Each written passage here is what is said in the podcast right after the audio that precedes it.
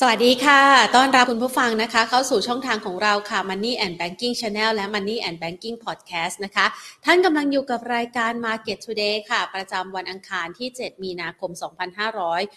66 นะคะ บรรยากาศการลงทุนของตลาดหุ้นไทยหลังวันสำคัญในช่วงของ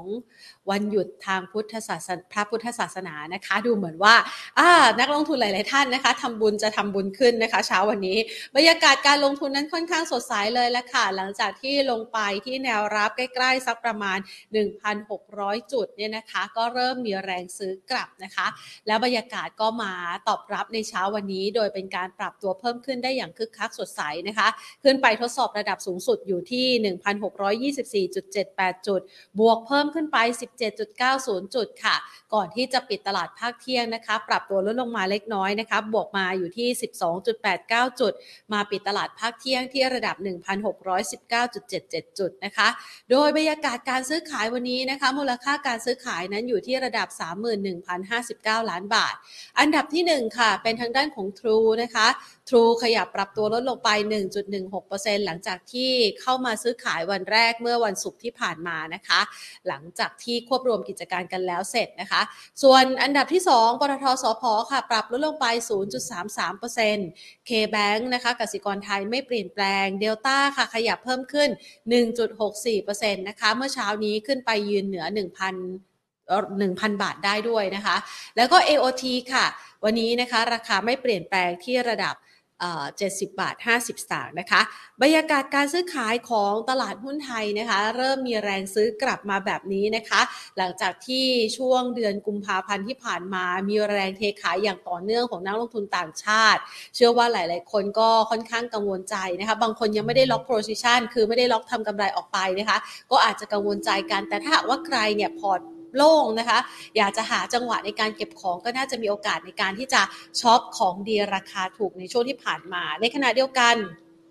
บางท่านเนี่ยหาจังหวะนะคะรอให้มั่นอกมั่นใจกันซะก่อนว่า จะมีแท่งสีเขียวสักแท่งหนึ่งเนี่ยนะคะผ่านขึ้นมานะคะ วิ่งกลับมาเพื่อที่จะเป็นจุดตั้งต้นใหม่นะคะ ดังนั้นโอกาสของการขึ้นครั้งนี้สำหรับวันนี้ของตลาดหุ้นไทยนะคะ จะถือว่าเป็นโอกาสของการพักเพื่อฟื้นแล้วหรือยังนะคะ หรือว่าพักกันไปเรียบร้อยแล้ว ตอนนี้รอเข้าสู่กระบวนการของการฟื้นตัวนะคะ เดี๋ยวเรามาประเมินสถานการณ์นี้กันนะคะ ก่อนอื่นค่ะขอขอบพระคุณผู้ใหญ่ใจดีที่ให้การสนับสสนุนรายการของเรานะคะ ทางด้านของบริษัทเมืองไทยประกันชีวิตจำกัดมหาชนค่ะ เอาละมาวันนี้นะคะ มีแท่งสีเขียวกลับคืนมาเยือนตลาดหุ้นไทยอีกครั้งนะคะ ปรับตัวปรับตัวได้ค่อนข้างจะดีมีแรงซื้อตั้งแต่ช่วงเช้า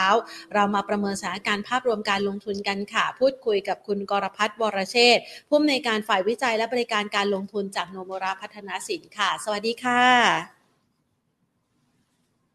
สวัสดีครับคุณแพนสวัสดีแฟนรายการ Market Today ครับผมค่ะนะคะ วันนี้นี่บรรยากาศการลงทุนของตลาดหุ้นไทยคึกคักตั้งแต่ช่วงเช้าเลยค่ะ เราประเมินโอกาสนี้ถือว่าเป็นการพักเรียบร้อยแล้วหรือยังคะ ครั้งนี้เนี่ยจุดประทัดขึ้นมาจะเป็นโอกาสของการฟื้นตัวได้หรือเปล่าคะครับจริงๆต้องบอกว่าแอบลุ้นแล้วก็แอบคาดหวังได้เนาะนะครับ จริงยามที่ตลาด มันดูไม่มีใจบวกเลยนะครับ มันแย่ๆมานานบางทีมันก็มีจุด พลิกกลับหรือว่าจุดของการฟื้นตัวนะครับที่รออยู่ข้างหน้าเสมอนะครับเมื่อตลาดมันตอบรับความเสี่ยงเข้าไปมากๆนะครับซึ่งถามว่าตลาดหุ้นไทยเนี่ยซึมซับเรื่องอะไรไปบ้างแล้ว ต้องบอกว่าเรื่องแรกก็คือตัว risk asset low เองเนี่ยก็ดูเหมือนจะซึมซับความเสี่ยงเรื่องการปรับขึ้นอัตราดอกเบี้ยนโยบายของสหรัฐนะครับไปที่ระดับประมาณสัก 5.5%นะครับซึ่งเป็นระดับปลายทางที่ตลาดคิดว่านโยบายการเงินของสหรัฐเองเนี่ยจะเข้มงวดถึงระดับนั้นนะครับภาพที่2นะครับ ลประกอบการบริษัทจดทะเบียนของไทย ซึ่งออกมาไม่ค่อยดีก็ price in เข้าไปในราคาหุ้นนะครับค่อนข้างมากแล้วนะครับ แล้วก็เรื่องตัว negative surprise นะครับหรือว่าปัจจัยลบที่ไม่คาดคิดนะครับในขาที่ตลาดเองกังวลในเรื่องตัวการขาดดุลบัญชีเดินสะพัดนะครับของไทยในช่วงเดือนมกราคมก็ได้รับการตอบรับไปแบบเร่งตัวนะครับซ้อนจากตัวค่าเงินบาทเองก็อ่อนค่าไปถึง 35.4นะตัวเลขกลมๆนะครับก่อนที่จะเริ่มกระตื้นขึ้น หลังจากที่ตลาดเองก็เห็นเหมือนกันว่า จริงแล้วในขาตัวดุลบริการไทยเนี่ยมีพัฒนาการเชิงบวกที่กำลังจะดีขึ้นเรื่อยๆ ขณะที่ภาพของตัวการขาดดุลบัญชีเดินสะพัดที่เร่งตัวนะครับ มันก็เกิดจากภาพของตัวแกลบของส่งออกหากนำเข้านะครับที่มันอาจจะดูแย่เกินจริง เนื่องจากว่าส่งออกในชะลอตัวลงอย่างที่ตลาดคาดแหละแต่เรื่องการนำเข้าเองเนื่องจากอิทธิพลในเรื่องตัวค่าเงินบาทที่แข็งค่าเร็วในช่วง ปลายเดือนธันวาคม ต่อเนื่องถึงเดือนมกราคม แล้วก็ความคาดหวังต่อการฟื้นตัวสีไทยเนี่ยก็ทำให้ตัวภาคอุตสาหกรรมนะครับมองเป็นโอกาสในการที่จะเร่งนำเข้าเครื่องจักรสินค้าทุนเข้ามาค่อนข้างเยอะ เพราะฉะนั้นก็ต้องบอกว่ามันอาจจะเป็นปัจจัยชั่วคราวนะครับที่ทำให้ตัว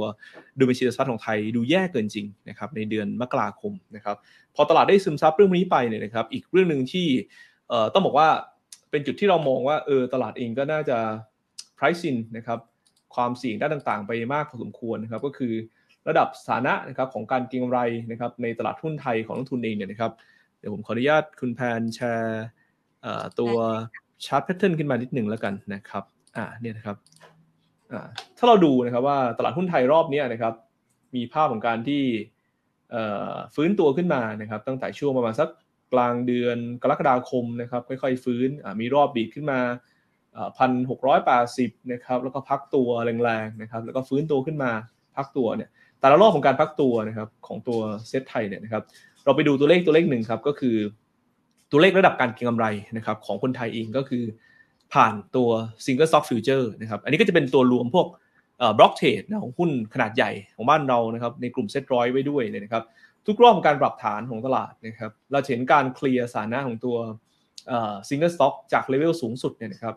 ลงมาแต่ละรอบประมาณสัก 3 0 0 0 0 0 contract ถึง 4 0 0 0 0 contract นะครับรอบนี้สามแสนกว่านะครับรอบนี้ก็ประมาณสัก 4 0 0 0 0 0นะครับรอบนี้นะครับลงมาแล้วประมาณ 5 0 0แสนนะคุณแพนนะครับมันก็หมายความว่าจริงๆแล้วมันมีการ set up ความเสี่ยงนะครับหรือซึมซับความเสี่ยงออกไปมากพอสมควรแล้ว ประกอบกับเซตที่ level นี้นะครับแถวเป็นกรอบแล้วกัน 1,630 ลงมาถึง 1,610 จุดเนี่ยมันก็เป็นโซนค่าเฉลี่ยนะครับ เออขออภัยนะครับมันเป็นโซนค่า PE ของตลาดหุ้นไทยที่คาดการณ์กำไรปีนี้ไว้นะครับเป็น forward PE ปี 2023 ประมาณสัก 15.4 15.5 เท่านะครับถามว่ามันถูกไหม15.4 15.5 เท่าเนี่ยค่าเฉลี่ย 10 ปีของเซ็ตไทยเนี่ยจะมี PE อยู่ประมาณสัก 17.3 เท่า ก็หมายความว่ามันมี discount เกือบ2 เท่าด้วยกันเพราะในเชิงพื้นฐานก็ต้องบอกว่าตลาดเองก็รับปัจจัยลบมาแล้วแหละนะครับ มันก็รอแค่จังหวะที่จะ ฟื้นตัวหรือกระเตื้องขึ้นเท่านั้นเองนะครับ พอจังหวะนะครับที่เราเห็นนะครับสัญญาณของตัวดอลลาร์ไม่ได้แข็งค่าเร่งตัวค่าบาทเริ่มมีเสถียรภาพบ้างเซ็ตก็เริ่มฟื้นขึ้นมานะครับก็ต้องบอกว่าภายใต้ภาพที่ตลาดเองเนี่ยดูสิ่งเสี่ยงดูผันผวนนะครับตอนนี้เซ็ตเองก็เริ่มฟอร์มตัวเป็นสัญญาณในการฟื้นตัวระยะสั้นขึ้นมาแล้วนะครับ ก็หวังว่าจะเป็นจุดเปลี่ยนนะครับที่ตลาดเองจะพลิกฟื้นขึ้นมานะครับได้เหมือนกันนะครับแล้วความคาดหวังข้างหน้าว่า โครงสร้างนะครับของตัวผลประกอบการบริษัทจดทะเบียนไทยในปี 2023 เนี่ยน่าจะมีสัญญาณที่ดีขึ้นนะครับจากปี 2022 ในช่วงไตรมาส 4 ที่ต่ำเป้านะครับต่ำนักวิเคราะห์ค่าไปถึง 40%นะครับซึ่งจริงๆแล้วเนี่ยตัวเลขที่ต่ำเป้าไประดับนั้นเนี่ยมันก็มีเหมือนกันว่ารายการพิเศษนะนะครับที่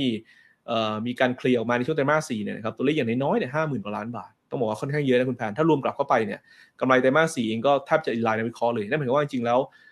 สิ่งที่ทำให้ตัว e a r n i n g มันต่ำเป้าเนี่ยก็เป็นเรื่องตัวการปรับต้นทุนนะครับของตัวภาคธุรกิจที่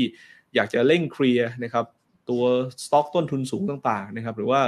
มีปัจจัยที่เป็นโอเวอร์แฮงของธุรกิจอยู่นะครับเช่นธุรกิจ 9 เดือนทำไรดีๆมา ก็มีการตั้ง impairment ขึ้นมานะครับ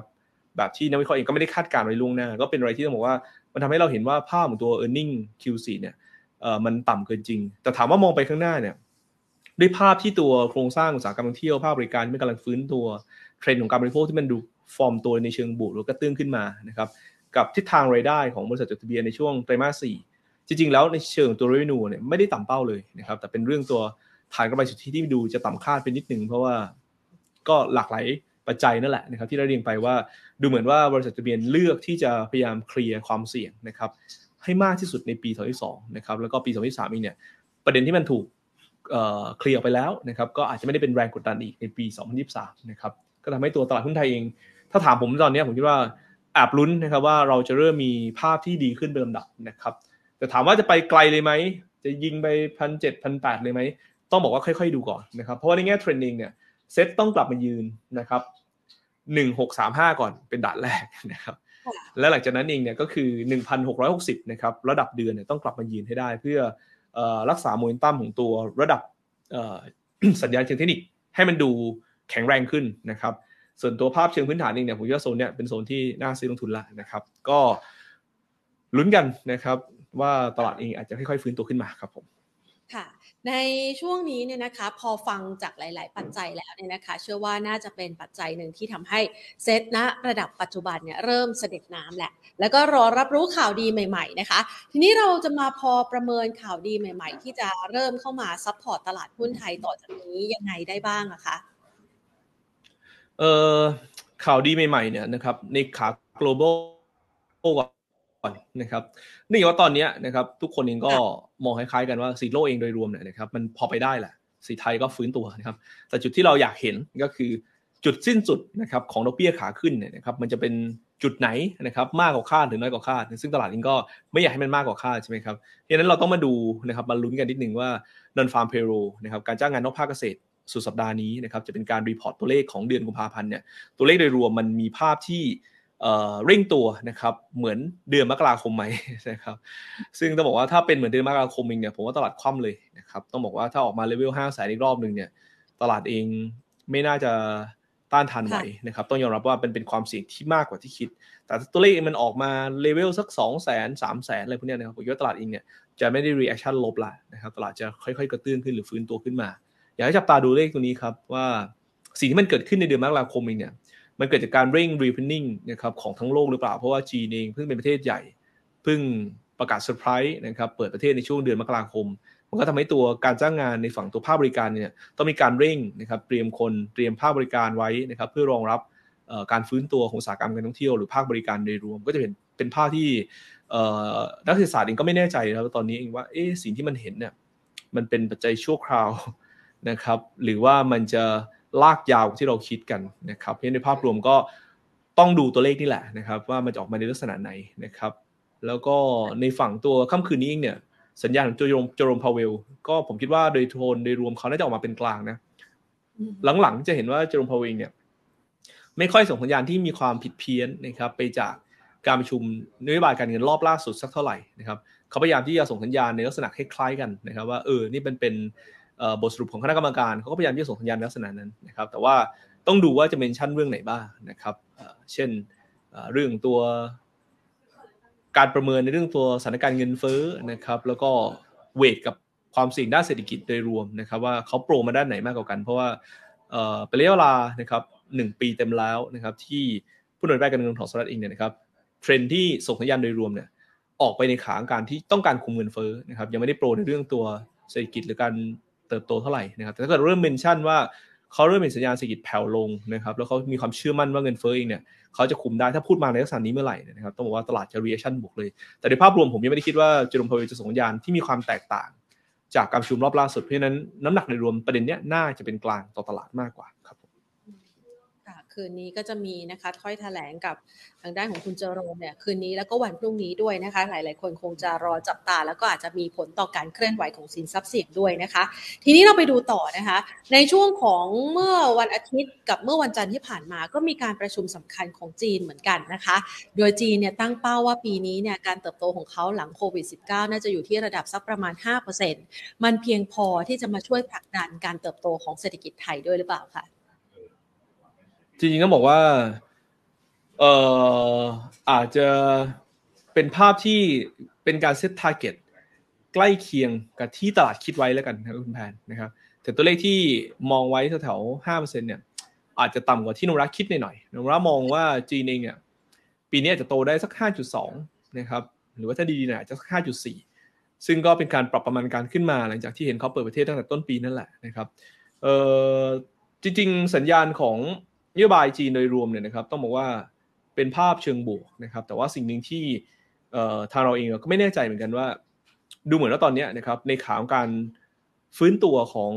เศรษฐกิจโดยรวมเนี่ยนะครับ มันยังวิ่งไปที่ขาตัวภาคบริการนะครับ เป็นภาพหลักก่อน ขณะที่ขาตัวภาคการผลิตจริงนะครับ หรือว่าพวกเอ่อ real sector เองโดยรวมเนี่ยนะครับภาคอุตสาหกรรมเนี่ยเอ่อยังตอบยากนะครับ ว่าจะมีภาพของการที่ฟื้นตัวเร่งตัวมากน้อยแค่ไหนนะครับ โดยเฉพาะ โครงสร้างการส่งออกในเอเชียเองเนี่ยก็ต้องบอกว่าหลาย ๆ ภาคส่วนก็พึ่งพาจีนค่อนข้างเยอะนะครับแล้วก็ในส่วนตัว inventory ของการส่งออกเอเชียเองเนี่ยนะครับมันก็ดูจะเหมือนจะมีสินค้าคงคลังนะครับสินค้าคงค้างที่ยังคงเหลืออยู่รอระบายสต็อก เพราะว่ามีการเร่งการผลิตในช่วงที่ผ่านมานะครับ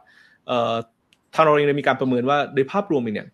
ในเงียบสาหกรรมการส่งออกเองเนี่ยอาจจะยังไม่ได้ฟื้นตัวเร็วมากนักเท่าภาคบริการแล้วกันนะครับใน wave แรกเราน่าเห็นการ แลลี่นะครับหรือว่าการขับเคลื่อนนะครับของตัว segment อุตสาหกรรมเนี่ยไปที่ภาคบริการก่อน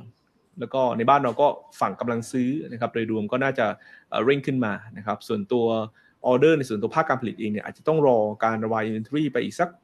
เดือนหรือ 2 เดือนผมว่าอาจจะพอลุ้นได้นะครับแต่ตอนนี้เนี่ยอย่าเพิ่งไปคาดหวังว่าอุตสาหกรรมส่งออกจะฟื้นตัวเร็วนะครับแต่ในทางกลับกันอะไรที่แย่ๆมามันก็น่าจะฟื้นนะครับเช่นตัวหมวดสินค้าที่ไปกับ ปิโตรเคมีของจีนนะครับแน่นอนว่าพอจีน reopening ขึ้นมาเนี่ยในขาตัวหมวดกำลังซื้อมันก็จะฟื้นก็จะกระเตื้องขึ้นกลับมาใช้ชีวิตมากขึ้นนะครับเพราะฉะนั้นปิโตรเคมีภัณฑ์ที่ไปกับตัวความต้องการของจีนก็จะค่อยๆฟื้นตัวขึ้นมานะครับเห็นตัวราคาปิโตรเคมีหลายตัวเนี่ยเริ่มกระเตื้องขึ้นครับแล้วก็ยิ่งภาพราคาน้ำมันตอนเนี้ยมันมีแต่ภาพที่เป็นทรงไม่ได้เร่งตัวเลยทรงค่อยๆลงเนี่ยนะครับทรงนะครับออกข้างไปเนี่ยมันก็ยิ่งทำให้ตัว spread ตัวเคมีของ หลายๆ product หลายๆ ผลิตภัณฑ์ทั้งตัว olefin และ aromatic เนี่ยนะครับก็มีภาพที่กว้างขึ้นนะครับก็เป็นที่มาว่าหุ้นในสายปิโตรเคมีก็แอบลุ้นนะครับภาพของการฟื้นตัวได้ขึ้นมานะครับก็ไล่เรียงตั้งแต่ตัวปูนซีเมนต์ไทย OGC นะครับหรือว่า SCGP Packaging นะครับเราจะเห็นว่าหุ้นชุดนี้นะครับเริ่มฟอร์มตัวฟื้นตัวรับกับการประกาศ target นะครับการเติบโตของจีนนะครับแต่สิ่งหนึ่งที่จะทำให้ตัวเอเชียเนี่ยนะครับ บูลลิชมากๆนะครับจากจีนเนี่ยต้องตามดูอีกเรื่องหนึ่งครับ ก็คือแผนเรื่องตัวอินฟราสตรักเจอร์ถ้ามีนะครับ ก็จะเป็นภาพที่ทำให้ตัวการลงทุนเอเชียจะเร่งตัวขึ้นนะครับ แต่ในภาพรวมเราคิดว่าจีนอาจจะมาสนับสนุนในเรื่องตัวอุตสาหกรรมอสังหาริมทรัพย์บ้าง แต่ว่าคงไม่ได้มากนัก ไม่ได้มากนัก เพราะว่าที่ผ่านมาเนี่ยถ้าเราดูนะครับสองปีที่ผ่านมาเขาพยายามที่จะลดนะครับผลกระทบในเรื่องตัวภาวะฟองสบู่นะครับเพราว่าการเก็งกำไรที่มากเกินไป ของสารทรัพย์ของเขานะครับในภาพรวมเนี่ยการจะเทินกลับมานะครับบูตเนี่ยนะครับก็คงต้องใช้ระยะเวลาสักนิดหนึ่งครับผม ค่ะ วันนี้ก็อาจจะได้เห็นนะคะว่ามันจะเริ่มมีภาพของการตอบรับในเรื่องนี้นะคะ ที่โดดเด่นในด้านของการท่องเที่ยวนะคะ แล้วก็อาจจะกระจายไปยังอุตสาหกรรมอื่น ๆสำหรับของไทยด้วยนะคะ วันนี้เนี่ยมีการเปิดเผยตัวเลขสำคัญตัวหนึ่งของไทยค่ะ ที่ดูเหมือนว่าจะส่วนที่ทางชาวบ้านนะก็คือตัวเลขอัตราเงินเฟ้อนะคะ คุณกรพัฒน์มองยังไงบ้างคะเงินเฟ้อของไทยดูชะลอตัวลงมา มันอาจจะไม่ได้ เป็นภาพที่ไปผลักดันทำให้แบงก์ชาติ ขยับขึ้นอัตราดอกเบี้ยอย่างแข็งกร้าวเหมือนกับนานาประเทศหรือเปล่าเรามองยังไงบ้างคะครับจริงๆต้องบอกว่าเราค่อนข้างจะมองบวกนะครับ แล้วก็เอ่อจนถึงตอนนี้เนี่ยต้องยอมรับอีกหนึ่งว่า การบริหารนะครับความเสี่ยงเรื่อง FX นะครับแล้วก็การ ชนโยบายการเงินของตัวแบงก์ชาติเองเนี่ยก็ค่อนข้างจะมีความเหมาะสมจนถึงตอนนี้ต้องบอกว่าค่อนข้างจะมีความเหมาะสมนะครับแน่นอนนะครับเราจะคุยกันหรือว่าดีเบตกันว่าแกลบในเรื่องตัวอัตราดอกเบี้ย มันดูจะห่างกับตัวประเทศพัฒนาแล้วมากเกินไปนะครับมันสร้างความเสี่ยงต่อ capital outflow นะครับค่าความเสี่ยงต่อค่าเงินที่จะอ่อนค่าแบบริ่งตัวนะครับแต่จนถึงตอนนี้เราก็เห็นว่าแนวโน้มเงินเฟ้อของไทยเนี่ยมันเริ่มลดระดับลงมานะครับอย่างต่อเนื่องล้วเงินเฟ้อเดือนกุมภาพันธ์ก็อยู่ที่ 3.8%เยนเยียนะครับ จากเดือนก่อนเนี่ยห้าเปอร์เซ็นก็ต้องบอกว่าลดลงมาเปอร์เซ็นต์กว่า เราเริ่มเห็นนะครับว่า Impact ด้านราคานะครับมีผลนะครับ ซึ่งตัวนี้เองเนี่ยจริงๆเนี่ยเราอาจจะ imply ไปถึงตัวเงินเฟ้อสหรัฐได้เหมือนกันนะว่าเงินเฟ้อทั่วไปเองเนี่ยในเดือนกุมภาพันธ์ของสหรัฐนะครับ ซึ่งจะรายงานวันที่ 14 มีนาคมเนี่ยอาจจะลดลงแบบเร่งตัวนะคุณแพน เพราะว่า base effect ของตัวฐานราคาน้ำมันในปีที่แล้วเนี่ยช่วงเดือนกุมภาพันธ์เนี่ยสูงมากร้อยกว่าเหรียญนะครับส่วนต่างมัน diff กับช่วงเดือนมกราคมเยอะมากเลย ก็เลยเป็นอะไรที่ผมคิดว่าเอ่อถ้าภาพของตัวสหรัฐเองเนี่ยนะครับลงแบบเร่งตัวเหมือนเราเนี่ยอาจจะเป็นภาพบวกนะครับต่อตัวที่ทางทุนของตลาดหุ้นเอเชียในช่วงที่เหลือของเดือนมีนาคมได้เหมือนกันนะครับเอ่อแต่เอาของบ้านเราก่อนนะครับ เราเห็นตัวเงินเฟ้อลงจาก 5.02 มาที่ 3.8 นะครับ ภาพของตัวมันออนมันนะครับชะลอลง 0.12 นะครับเอ่อตัวนี้เองก็ชัดเจนนะครับว่าหุ้นในส่วนตัวภาคการบริโภคเองเนี่ยนะครับ น่าจะเป็นกลุ่มที่ได้ในสงเชิงบวกนะในขาแรกก็คือเงินเฟ้อที่ลดลงเนี่ยก็เป็นตัวที่อิมพลายหรือว่าสะท้อนภาพถึงความมั่งคั่งนะครับหรือว่าอำนาจซื้อของคนเนี่ยที่มันอาจจะดูสูงขึ้นนะครับกว่าเดิมนะครับเพราะฉะนั้นกลุ่มค้าปลีกเครื่องดื่มนะครับหรือพวก ICT พวกนี้นะครับอาจจะเป็นกลุ่มที่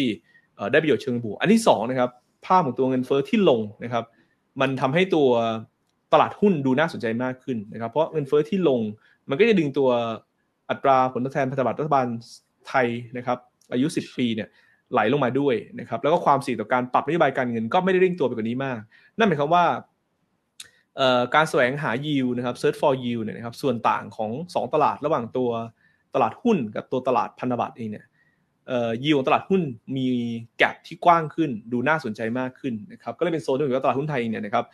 พวกกลุ่มค้าปลีกนะครับน่าจะเริ่ม perform ขึ้นนะตัว ที่ถูกกดกดลงมานะครับ earning ต่ำคาดนะครับทำให้ตลาดเองเกิดภาพ negative surprise เนี่ยอย่างพวก CPALL นะครับแม c โครก็น่าจะเริ่มกระเตื้องขึ้นนะครับส่วนตัวเด่นๆตัวอื่นอย่าง CRC BJC ดูโฮมนะครับก็มีโอกาสที่ดีนะครับเช่นเดียวกับตัวพวก ICT นะก็จับตาดูพวก Advance เครื่องดื่มอย่างพวกอิชิซัปเป้นะครับพวกนี้ครับผม ค่ะนะคะหลาย ๆ ตัวก็มีจังหวะของการปรับตัวลดลงมานะคะ ย่อในช่วงของตลาดที่ปรับลดลงมาในก่อนหน้านี้ให้ได้จังหวะเก็บกันนะคะ ดังนั้นพอเราเห็นภาพนะคะของเศรษฐกิจมหาภาคแล้วก็ปัจจัยต่าง ๆ ภายในประเทศไปเรียบร้อยแล้วนะคะ เราอยากจะขอคำแนะนำจากคุณกรพัฒน์หน่อยค่ะว่า จังหวะของการฟื้นตัวของตลาดหุ้นไทยถึงแม้ว่าเราก็ก็ต้องลุ้นนะว่ามันจะฟื้นตัวได้อย่างแข็งแกร่งหรือไม่เนี่ยนะคะ แต่ก็น่าจะเป็นจังหวะที่เริ่มต้นเก็บของได้แล้วนะคะ ในจังหวะแบบนี้เราแนะนำนักลงทุนในการที่จะจัดสรรพอร์ตการลงทุนยังไงดีคะ แล้วมันมีไอเดียอะไรในการเก็บหุ้นบ้าง เราแนะนํำยังไงบ้างคะขอจริงต้องบอกว่าตลอดสัปดาห์ที่แล้วเลยครับคุณแผนผมเซตกรอบของตัวดัชนีไว้แถวหนึ่งพันหกร้อยสาสิบห้าลงมานะครับจนถึงใกล้ๆพันหกร้อยจุดเนี่ยเป็นโซนที่นักทุนเองสามารถเพิ่มหนักลงทุนได้นะครับประมาณสักห้าเปอร์เซ็นต์นะครับขึ้นเป็นเจ็ดสิบห้าเปอร์เซ็นต์คือพอร์ตหุ้นเจ็ดสิบห้าเปอร์เซ็นต์ตอนเนี้ย ผมคิดว่าเป็นโซนที่เหมาะสมเนี่ยนะครับกรอบนี้นะครับคุณสามารถซื้อสะสมหุ้นได้นะครับเอ่อถ้าเกิดภาพที่แย่แล้วกันนะครับ เกิดภาพที่แย่เกิดตลาดเองเนี่ยมันมีแรงกระแทกอีกรอบหนึ่งเนี่ยผมคิดว่ากรอบถัดมาที่เราอาจจะต้องมองก็คือ 1590นะครับจนถึงบริเวณ1570 ไม่ได้บอกว่าเซ็ตต้องลงไปนะครับ แต่ว่าเราบอกไว้เพื่อบริหารความเสี่ยงว่าถ้าลงมาโซนนั้นเนี่ยเราจะเพิ่มหนักขึ้นอีก 10%นะครับทำไมเราถึงเพิ่มตอนที่หุ้นมันพักลงมาเนื่องจากว่าเรามองเอาลุกของตัว สีไทยนะครับแล้วก็ภาพของการบริษัททะเบียนไทยเนี่ยยังมีทิศทางที่เป็นบวกอยู่นั่นเองนะครับตอนนี้มันเป็นแค่จุดที่ตลาดเองเนี่ยปรับในเรื่องตัวความเสี่ยงนะครับเรื่องตัวบอลยูสรัฐที่มันอาจจะดูเร่งตัวที่คิดไว้ในช่วงต้นปีเท่านั้นเองนะครับในภาพรวมยังคิดว่าตลาดหุ้นน่าสนใจอยู่นะครับแล้วก็ในเดือนนี้ผมคาดหวังว่าเซตเองจะกลับมาที่ 1,660 จุดแถวๆนี้ได้นะครับถ้ามาได้ถือว่าดีนะครับแล้วก็ต้านด้านบนก็ 1695นะครับในช่วง2สัปดาห์ที่เหลือไม่น่าจะถึงแล้วล่ะนะครับเอาแค่ 1660 ก่อนเดือนนี้นะครับ ก็ยังเป็นภาพที่ยังคงแนะนำนะครับสำหรับภาพ medium to long term เนี่ยเซตเองลงทุนได้นะครับ เรายังมีโอกาสที่จะเห็น SET outperform ขึ้น แล้วก็เป็นทันที่ดีนะครับ แล้วคำถามคือพอวางพอร์ตหุ้นเป็นเซตสักเป็น equity market เป็นตลาดหุ้นไทยสัก 75%แล้วเนี่ยควรจะไปวางโพซิชันที่ตัวไหนดีนะครับหุ้นเด่นในเดือน ในเดือนมีนาคมเดือนมีนาคมขอบคุณคุณแพนมากครับ นั่งเกี่ยวไอ้นี่เราเดือนเดือนอะไรนี่ช่วงนี้ช่วงนี้ผมจะเบลอๆนิดหนึ่งนะครับ เพราะว่าเพิ่งโดนโดนลิวพูนะครับ สังหารโหดมานะครับโอ้โดนไปเจ็ดเจ็ดลูกเลยนะครับ เนี่ยเนี่ยผมจะบอกว่าจริงๆตลาดหุ้นก็คล้ายกับฟุตบอลเหมือนกันนะบทจะฟื้นก็ฟื้นไม่มีปีมีขลุ่ยนะครับ เพราะฉะนั้นเราก็ต้องดูนะครับว่าเออบางทีจังหวะและโอกาสนะครับ ตัวผู้เล่นหลักๆ กลับมามันก็อาจจะฟื้นตัวได้นะครับ เช่นเดียวกับเซตไทยก็ถ้าเกิดตัวหุ้นในเซตตี้เซตร้อยมันเริ่มลงมาถึงจุดที่เฮ้ยมันดูดู discount เยอะแล้วนะครับplayer หลักๆเริ่มกลับเข้ามาหุ้นเดี๋ยวก็จะฟื้นขึ้นมานะครับเดือนมีนาคมเนี่ยในส่วนตัวโรงไฟฟ้าเราชอบตัว Gulf Energy นะครับคุณแพนนะตัวนี้ก็แนะนำนะครับ เป็นตัวแรกที่มูลค่าพื้นฐาน 55 บาทนะครับ ตัวที่2นะครับก็จะเป็นในขาตัวค้าปลีกอย่าง CRC นะครับ CRC ตัวนี้ก็มีมูลค่าฐานที่มองไว้ที่ 48 บาท ก็ในตีมของกำลังซื้อนะครับภาพของการฟื้นตัวของ e a r n i n g นะครับที่น่าจะมีความต่อเนื่องก็ทำให้ตัว CAC e a r n i n g น่าจะคงทำ record high ต่อเนื่องนะครับถัดมานะครับในส่วนตัวแบงก์เนี่ยอยากให้จับตาดู SCB นะครับ SCB วันนี้ถือว่าดีเลยนะครับหุ้นเริ่มขึ้นมายืนที่ 105 ได้แล้วนะครับถ้าผ่าน 107 ได้เนี่ยนะครับมูลค่าของ SCB จะเร่งตัวมากนะลองจับตาดูนะครับเพราะว่าแบงก์ไทยตอนนี้ เคลียร์ความเสี่ยงไปเยอะนะครับแล้วก็สิทธิไทยที่เป็นฟื้นตัวกำลังสร้างมูลต้อมบวกให้กับตัวหุ้นกลุ่มธนาคารนะครับกำลังจะฟื้นตัวรอบใหม่ในส่วนตัวถัดมาเป็นตัวนิคมเนี่ยผมให้จับตาดูอมตะนะครับอมตะก็ไทยไพที่ 25 บาท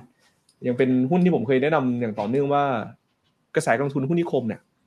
ระยะสั้นระยะกลางระยะยาวคุณลงทุนได้นะครับ เพราะว่า 4 ปีข้างหน้าเนี่ยคุณคาดหวังอะไรดีจากตัวโครงสร้างพื้นฐานไทยที่มันชิปขึ้นอย่างมีนัยสำคัญได้แน่ๆ นั่นหมายความว่า value ของธุรกิจพวกนิคมนะครับบ้านเราเนี่ยมันจะมี value ที่มันถูก unlock นะครับเพราะฉะนั้นจับตาดูนะครับอมตะ ส่วนเครื่องดื่มนะครับเป็นพวกอิชิกับซัปเป้นะครับอิชิก็มูลค่าพื้นฐานเราไว้ที่ 15 บาท 60นะครับส่วนซัปเป้ก็ 64 บาทนะครับอ่านี่ก็เป็นอ๋ออีกตัวหนึ่งเป็น digital tech consult คือ Barry 8นะครับก็แนะนำนะครับ ที่มูลค่าฐาน100บาท อันนี้ก็เป็นหุ้น7ตัวที่เราแนะนำเดือนมีนาคมครับผมนะคะให้สำหรับคุณผู้ชมนะคะ ในการที่จะจัดสรรพอร์ตการลงทุนกันนะคะ จะได้เป็นภาพหนึ่งนะคะ เอาไปศึกษาเพิ่มเติมกันค่ะ ไปดูกันต่อนะคะสำหรับภาพของการลงทุนในช่วงจังหวะเวลานี้นะคะ หลาย ๆ คนเนี่ยก็เลยอยากสอบถามตัวหุ้นนะคะอย่างคุณผู้ชมคุณกิติศักดิ์บอกว่าอย่างกรณีของ ARK ASK นะคะ ตัวนี้เนี่ย ราคาณปัจจุบันซื้อแล้วลุ้นถึงปลายปีได้ไหม คุณกรพัฒน์มองยังไงบ้างคะโอ้ต้องบอกว่าในขาหมวดพวก consumer finance เนี่ยนะครับ หรือว่าหมวด finance เองเนี่ยโอ้โหลงมากัน ค่อนข้างเยอะเลยนะครับ อืมลงยับเลยครับ ซึ่ง ส่วนหนึ่งก็ต้องบอกว่า finance เนี่ย ขาแรกคือ เวลาตัวยิวขึ้นใช่ไหมครับดอกเบี้ยขึ้น สิ่งที่มากดดันก่อนก็คือต้นทุนนะครับ ต้นทุนจริงตลาดเองเนี่ยแอบเล่นบวกกันมาเนี่ยใช่ไหมครับเล่นบวกกันมา ซึ่งเหมือนกับไฟนั้นอื่นๆเลยเล่นบวกกันมานิดนึงนะครับก่อนงบ Q4 ออก แต่พอออกมาเนี่ยเห็นนะครับว่าโอ้โหโครงสร้าง NPL ดู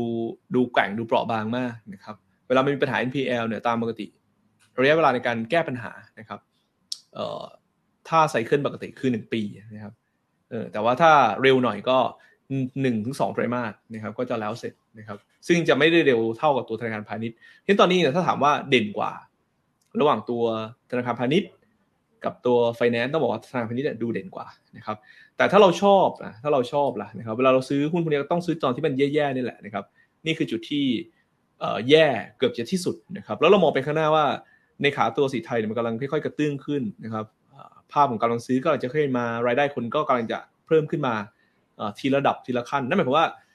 ความเสี่ยงในเรื่องตัว NPL เองก็อาจจะค่อยๆ soft ลงมานะครับประกอบกับพอเศรษฐกิจมันไม่ได้ฟื้นเร็วมากเนี่ยการปล่อยกู้ต่างๆ เองก็จะมีความ conservative มากขึ้นเพราะฉะนั้นภาพของตัว NPL ที่ต่อไปเองอาจจะมีเทรนที่ไม่ได้แย่เท่ากับช่วง Q4 นะครับอาจจะ soft ลงมา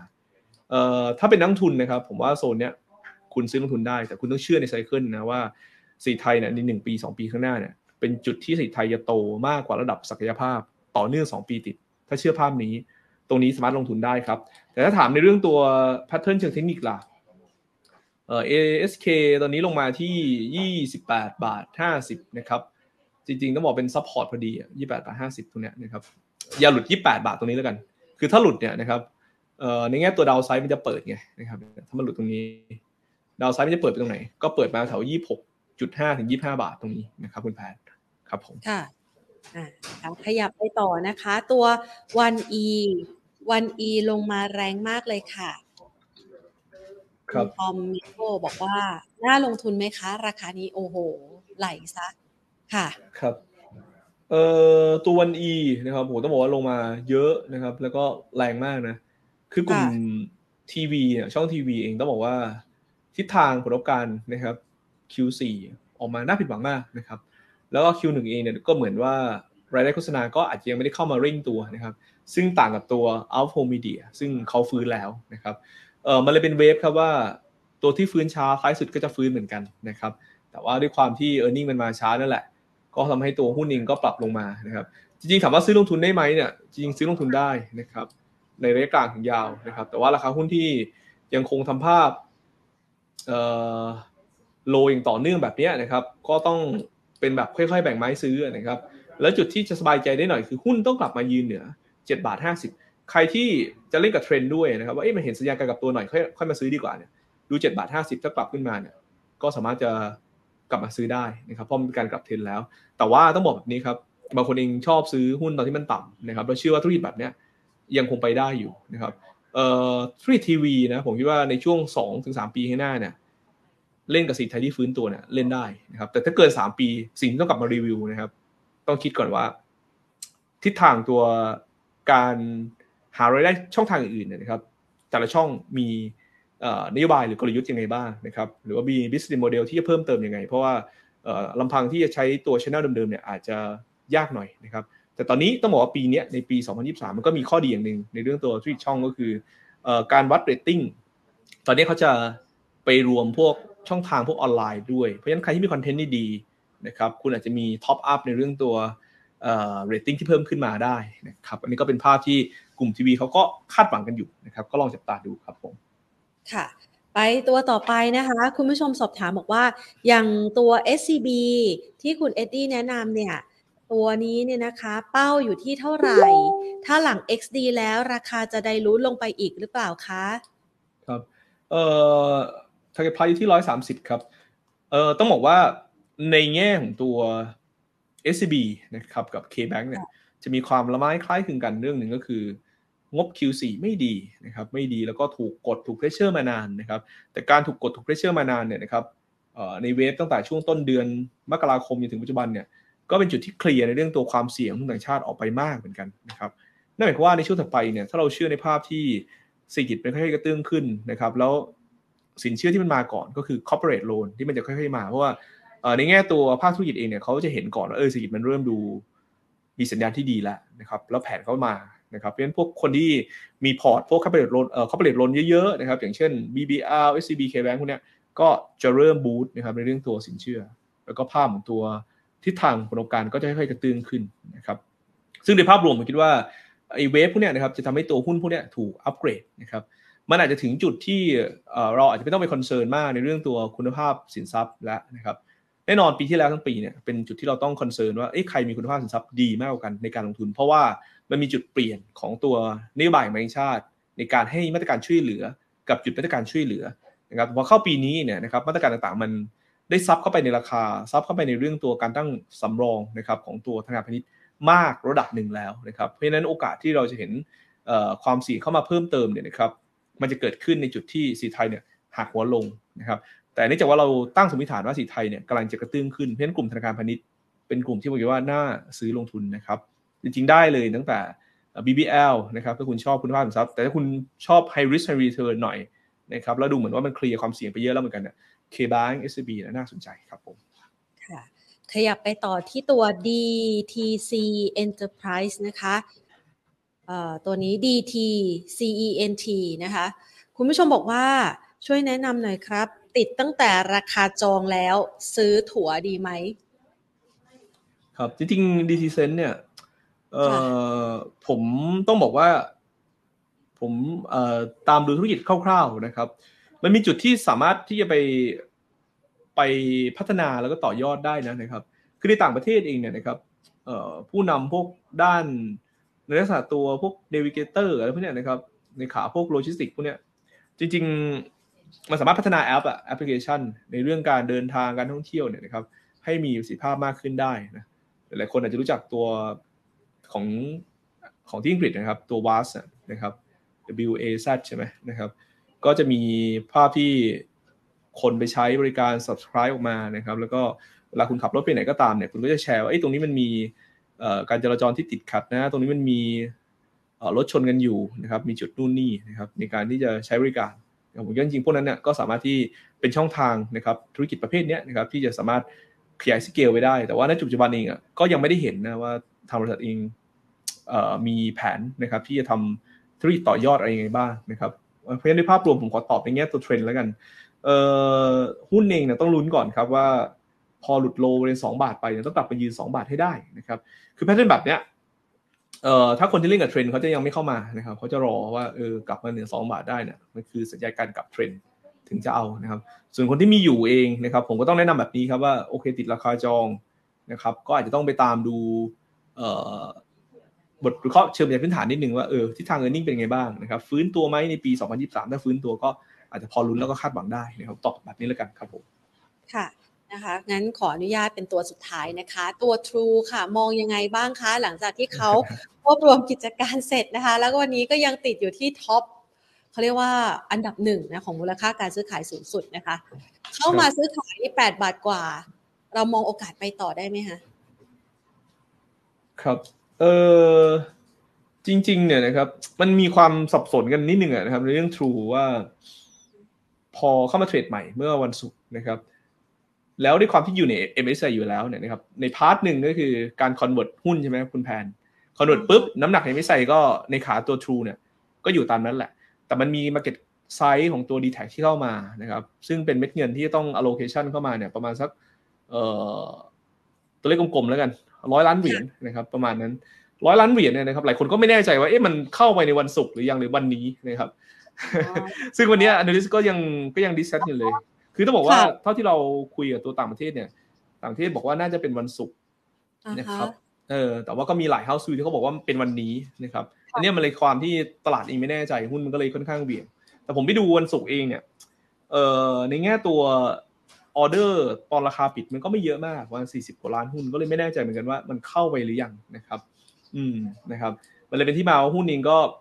ค่อนข้างจะเหวี่ยงอะแต่ว่าถ้ากลับมานะครับตัดเรื่องไม่ใช่ออกไปก่อนนะครับ MSCI ทำให้หุ้นมันเหวี่ยงในช่วงวันของวันนี้นะครับ คือถ้าเข้ามาวันนี้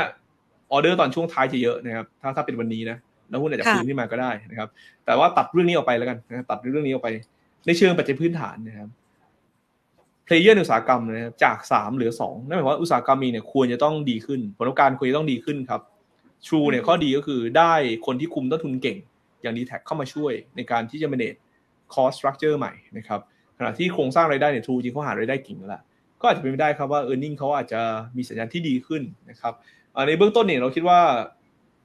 synergy ที่เกิดคือ cost saving เอาแค่ 5,000 ล้านบาทก็แล้วกันนะครับในปีนี้เนี่ย target price เรามองไว้ที่ 9 บาท ซึ่งเมื่อเช้าได้ไปชนพอดีนะครับชนที่มูลค่าพื้นฐานเราพอดีนะครับเพราะฉะนั้นใครดูตรงนี้ก็ดู trading gap ไปที่ 9 บาทก่อนแล้วกันนะครับเป็นมูลค่าพื้นฐานเราแล้วก็ราคาหุ้นเองนะครับต้องบอกว่าไม่ควรย่อหลุด 8 บาท 40ซึ่งกระแทกกระแทกอยู่ตรงนี้นะครับถ้าหลุดเนี่ย ในแง่เทรนด์มันจะดูไม่ค่อยดีนะครับสำหรับทูอาจจะเป็นการจบรอบไปรอบหนึ่งแล้วก็พักลงมาครับผมค่ะอ่าเรามองราคา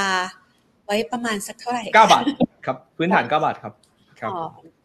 อะเผื่อคุณผู้ชมนะคะ จะได้วางแผนการลงทุนกันได้นะคะ วันนี้ต้องขอขอบคุณคุณกรพัฒน์มากเลยนะคะ แล้วก็จะได้ไปพักผ่อนกันหลังจากโดนโจมตีไปเจ็ดศูนย์